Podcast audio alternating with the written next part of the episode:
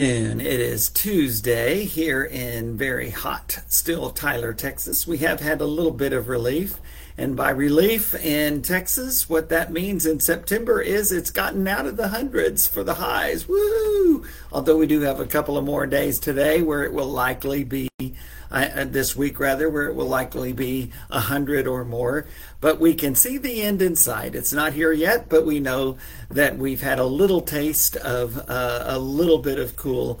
And I hope that wherever you are, things are going well and that God is blessing you and you're feeling that presence and that blessing.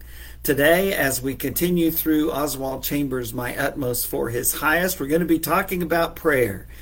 And if I ask you what exactly is prayer, you would probably say something like, well, it's talking to God. And I think that's a great definition.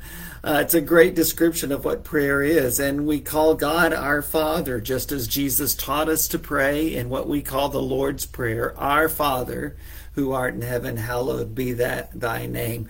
Great way to start addressing God as our Father. Um, recognizing him as the great creator master by saying he is the one that is in heaven and he is the one that is to be uh, hallowed, made holy. He is already holy. We are to consider him holy and to honor him as the one true and living and holy God. That's how that great prayer starts. But today's not a lesson on the Lord's Prayer, although I preached a sermon series on that a while back, and I loved that series, by the way. Um, but uh, today we're talking about the purpose of prayer. What is the purpose of prayer? And uh, as I said, I'll give you a little bit of a hint. It's not to get God to get us stuff. That's not the purpose of prayer. Uh, as we have said many times before, there's an acronym that's really helpful here. It's the acronym, the word ACTS, A C T S, not A X, but A C T S, and it's helpful for us as an outline for prayer. A is adoration. We start with praising and adoring our God. Uh, C is confession. We acknowledge we are sinners and we have no right to address God, and yet because of Jesus Christ and what he did for us, we can. And that leads us to the T. ACT is thanksgiving. We thank God for all of our blessings, and we have so much, no matter what your situation. Uh, you have been blessed, and it's good to acknowledge those blessings. And then the S in ACTS is supplication. That's where we do ask God for his continued blessings. And sometimes that gets very specific. And as I've said before, sometimes the need is so urgent and the situation is so critical that that's where you start, and that's okay. I think that's wonderful. But if that's where you're always starting and you're never doing the adoring and confessing and, and thanksgiving part of that acronym, and it's only supplications, it's only asking, um, then you might want to consider your prayer life. Prayer is communication with God, it's talking with God, uh, but the key bends towards relationship, and that's where Chambers is going to go in just a moment. But one of my favorite quotes is the difference between how men and women view uh, talking. Uh, women talk to enhance relationship and communication and cultivate that. Men talk in order to end communication. Okay, we've said it, I've figured it out, now let's move on and I can get back to the game. Well, that's quite a sweeping generalization. I remember that term from high school days where you lump everyone in the same category, even though that's not quite exactly true. Uh, but that is something that is kind of typical. Uh, women are more typically the talkers and are willing to be verbal about that. Men are more the silent types, quiet types, not nearly as bad as it was back in our parents' or grandparents' days, but still that's kind of the general tr- trend. And so I, I get that. But when you talk about talking with your Father, your Heavenly Father in particular, well, talking and praying, that's what means to talk to our Father in heaven. Praying is meant to enhance and cultivate relationship and not just to ask Him for stuff or to even ask Him for His blessings in important things, such as the health of a loved one or your own health, uh, to save your family, to um, help your church, all, whatever that might be. Those are very noble things, and we need to include those in our prayers. But again, prayer goes deeper than just that. And so that's where Oswald Chambers comes in with this great chapter that's entitled The Purpose of Prayer. It's from his August 28th reading. And uh, he begins with the passage from Luke 11, Luke's uh, account. Matthew includes this in Matthew 7, no, Matthew 6. Luke has it in, in Luke 11, where the disciples come up to Jesus and they say, Lord, teach us to pray. In Matthew's account, it's in the middle of the Sermon on the Mount in Matthew 6 when Jesus is talking about making sure that we don't do our acts of righteousness or acts of worship simply to be seen by others, including our prayers. And he, and he gives the Lord's Prayer, as we call it there. Luke gives it as a response to the disciples' request Lord, teach us to pray. They come upon him and they see him praying, and so they ask him to do that. And so Chambers begins with this very challenging statement prayer is not a normal part of the life of the natural man.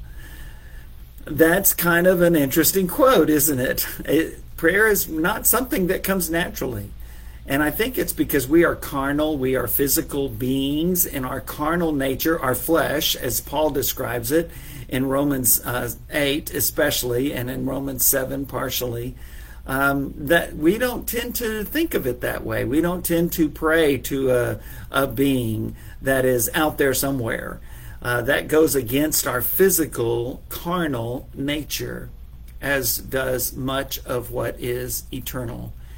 And that's why Paul would write to the Colossians in chapter 3 and, and he would say, Set your minds and your hearts on things above, not on things below. Uh, because the things that are above, the things that are uh, heavenly, spiritual, are eternal. The things of this world are um, only temporary. Well, I think that's true. And that's why prayer is not a normal part of the life of the natural person. Um, we hear it said, he writes that a person's life will suffer if they don't pray. But he says, I question that, and here's why. What will suffer is the life of the Son of God in that person which is nourished not by food, but by prayer. And I think that's right. Uh, we pray to God to cultivate a relationship with Him and to cultivate that presence of God in our lives and seen in the way we live our lives.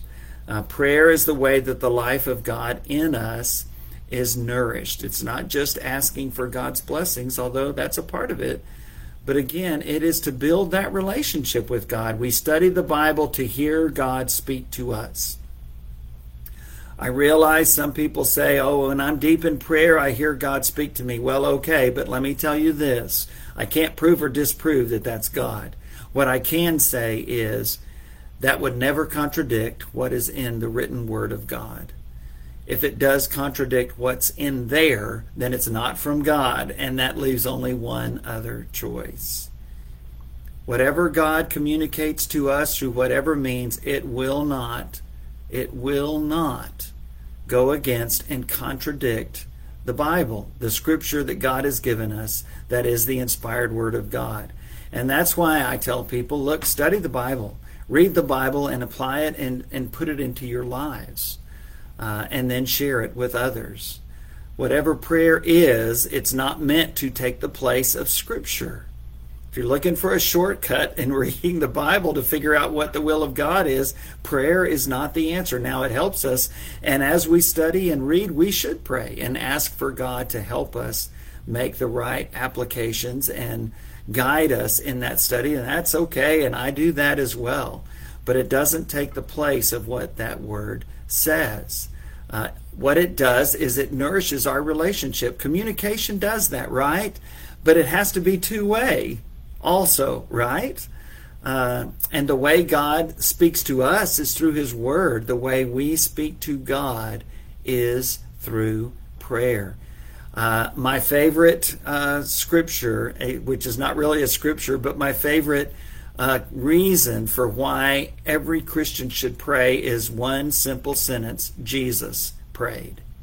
Sometimes he prayed all night. He spent the night in prayer before he chose his 12 apostles, the Bible tells us. He spent that whole night in prayer in the Garden of Gethsemane as he was about to be arrested. We, we know that. We know that. And there were other times when he did it as well. He prayed, got up in the morning early sometimes to pray, stayed up all night, as we said, to pray sometimes. Uh, Jesus prayed. And if the Son of God prayed, what does that t- say about you and me? Obviously, I need to pray, and I'm sure you do as well. We look upon prayer simply as a means of getting things for ourselves sometimes, but the biblical purpose of prayer is that we may get to know God Himself, and I think that's exactly right. Um, a child is willing to ask their parents for anything, and we should be willing to do the same, but that should be based on that father child relationship not just based on well I want it so I'm gonna I'm gonna pray for it. Um, let's let's go a little bit deeper than that.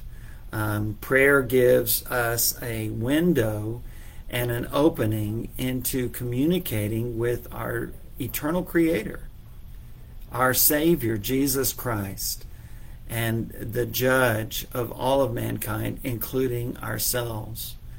Uh, when we talk to God in prayer, you don't have to use all the thithers and these and thou and, and, shouts and all of that. You can. God speaks fluent King James Version English just as he does 21st century American English. He speaks every language.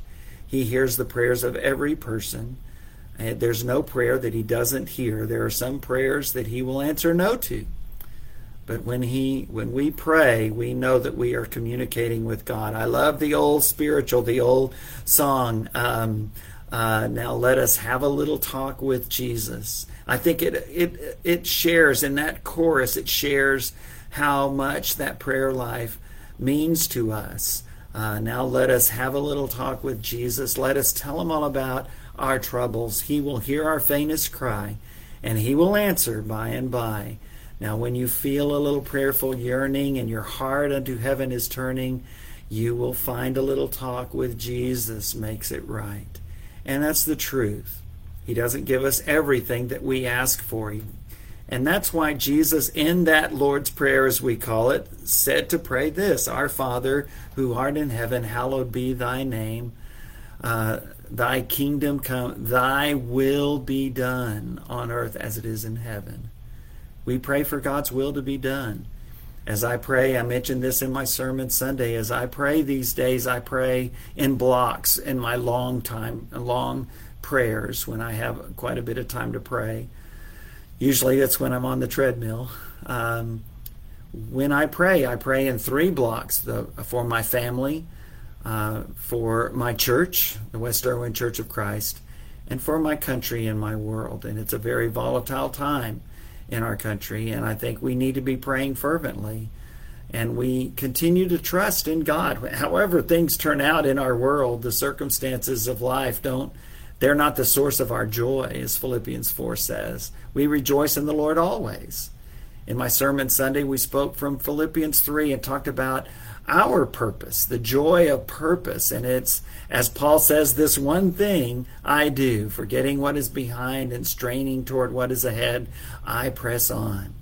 Uh, I press on toward heaven. I press on toward being what God has created me to be. That was his one thing, as Curly said in City Slickers. But I think, unlike Curly, we're not called to determine that for ourselves. Our Creator, our Maker, has told us what that is. And it is uh, to do that same one thing that Paul said, and that's to honor and glorify Him and to strain and press on toward what is ahead, our heavenly home. Um, and so when we talk to God, it's like that old song says, uh, we just have a little talk with Jesus. It's it's not something that has to be formal. It can be. It doesn't have to be, but it always has to be sincere and from the heart. What Jesus was warning against in, in that Sermon on the Mount, talking about our prayer life, is not to use a lot of words and verbiage that don't mean anything to us. I don't remember much about uh, my high school literature days, but I do remember one uh, quote from Shakespeare. And the quote was this My my prayers rise my prayers rise up my thoughts remain below uh, words without thoughts never to heaven go. Um, butchered that quote, of course, but that's the idea. Uh, words without thoughts never to heaven go. If we're just saying the words to say the words, that's not enough. Prayer comes from the heart and it comes from the mind. And God hears again, He hears those words, He hears those prayers, and He will answer them. And we seek for Him to answer them according to his will. And that's what I pray for my family. That's what I pray for my church. That's what I pray for our great country, that God's will would be done, whatever that is. And let me tell you, in all three of those cases these days, I'm not sure I know what that is every time, even most of the time. But I don't trust in my knowledge. I don't trust in my understanding. I trust in my great God, our Father who is in heaven who is the one who is to be hallowed. And so I can have that little talk with Jesus, and it will make it right, even if it's not the answer that I long for. Um, one quote is this prayer changes me, and then I change things. I like that. We talk about prayer changing things, but I like that thought that prayer changes me. And then I change things. We seek God's blessing. We give God our thoughts and prayers as some say, especially for those who are suffering.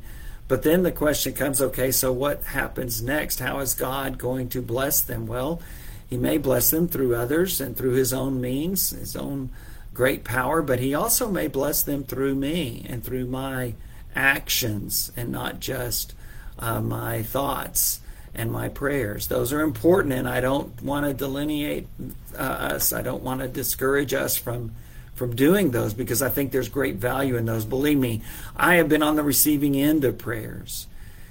And I there's you can't express and explain the feeling that you have when you know that people are praying for you.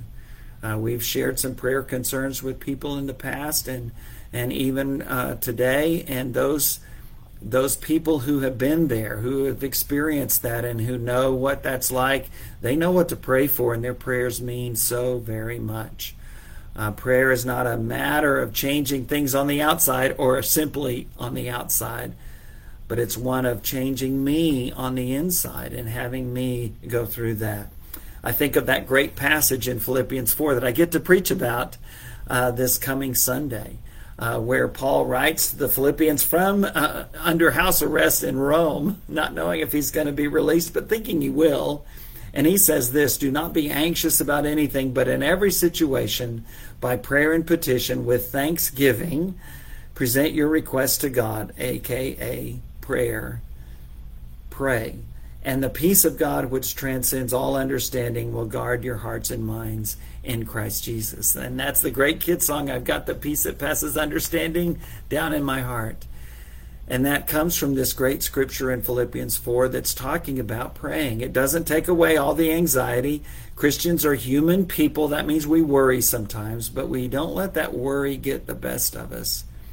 And when we're worried, like that song says, uh, we we take it to the Lord in prayer. Uh, we have a little talk with Jesus. And that's what we're called upon to do. And sometimes, again, um, the outward circumstances don't change that much. Uh, I love the, the quote. Uh, I heard it the first time from Max Lucado years and years ago in one of his books, but it's an off quoted statement. And it says this Sometimes God calms the storm Sometimes God lets the storm rage and calms his child. And I think that's part of the power and purpose of prayer is to not get God to do what we want, but rather to get God to give us the strength of his presence and his Holy Spirit to help us to get through this day and this time, no matter what happens from there. Uh, we look at God and we say, I know that God can supply everything I need and more, but it's everything I need. That great passage in Matthew 6 that talks about the lilies of the field and the birds of the air, Joyce's favorite passage to share with others and with her kids, especially sometimes with her husband, I think, is um, is to remember that God will provide all the things that we need. May not be all the things that we want, may not be everything exactly like we would like it, but He'll see us through. And prayer is a big part of that. Prayer gives us that blessed assurance that we sing about, that the peace of God that passes all understanding will keep us and will guard us in Christ Jesus no matter what's ahead. Uh, our faith is tested at times. And prayer doesn't take those tests away. Sometimes God works on us and through us and through the tests that we go through in order to mold us and to make us into what He wants us to be and what others need us to be. And I think that's a part of the purpose of prayer is to turn those things over to God. You know, with prayer, you never pray to someone who is more who is less powerful than you. You pray to the one who is more powerful. You seek the blessing of the ones who can bless. You seek guidance from the ones who are wiser. And that's what prayer is. Prayer is an acknowledgement that God is greater than I am, that He knows more than I do, that He's more powerful than I am. Prayer acknowledges all of those things. And so we seek to believe steadfastly on the God who is always there, who is always present, who is our Heavenly Father, who will hear us when we pray. And whatever test you're going through, uh, prayer will help you cultivate that faith that it's going to take uh, to get through that time. I hope and I pray that you will be a person of prayer. I've known some great ones. Uh, Glenelle West in uh, Arlington, Texas. She'll probably hate me for saying her name out loud. She is still the greatest prayer warrior I believe I have ever known in my life. And I love and appreciate her for that. Probably need to tell her that. And I have in the past, but it's been a while. There's nothing like uh, praying to the Lord. Uh, praying during the times of anxiety, praying with gratitude when there's when the, everything's going well, uh, that's a great reminder to us that God is the source of those blessings, and whether those blessings continue or not, uh, His grace and His peace and His presence will. Prayer cultivates that relationship with God. And I hope that as you continue in your own prayer life, that that's what you will see as its ultimate purpose, cultivating that wonderful relationship that we have with our Creator and our sustainer with our Savior. God bless you as you pray. And I'll leave you with this one last thought and request. Please pray for me. Pray for me. God bless you and keep you.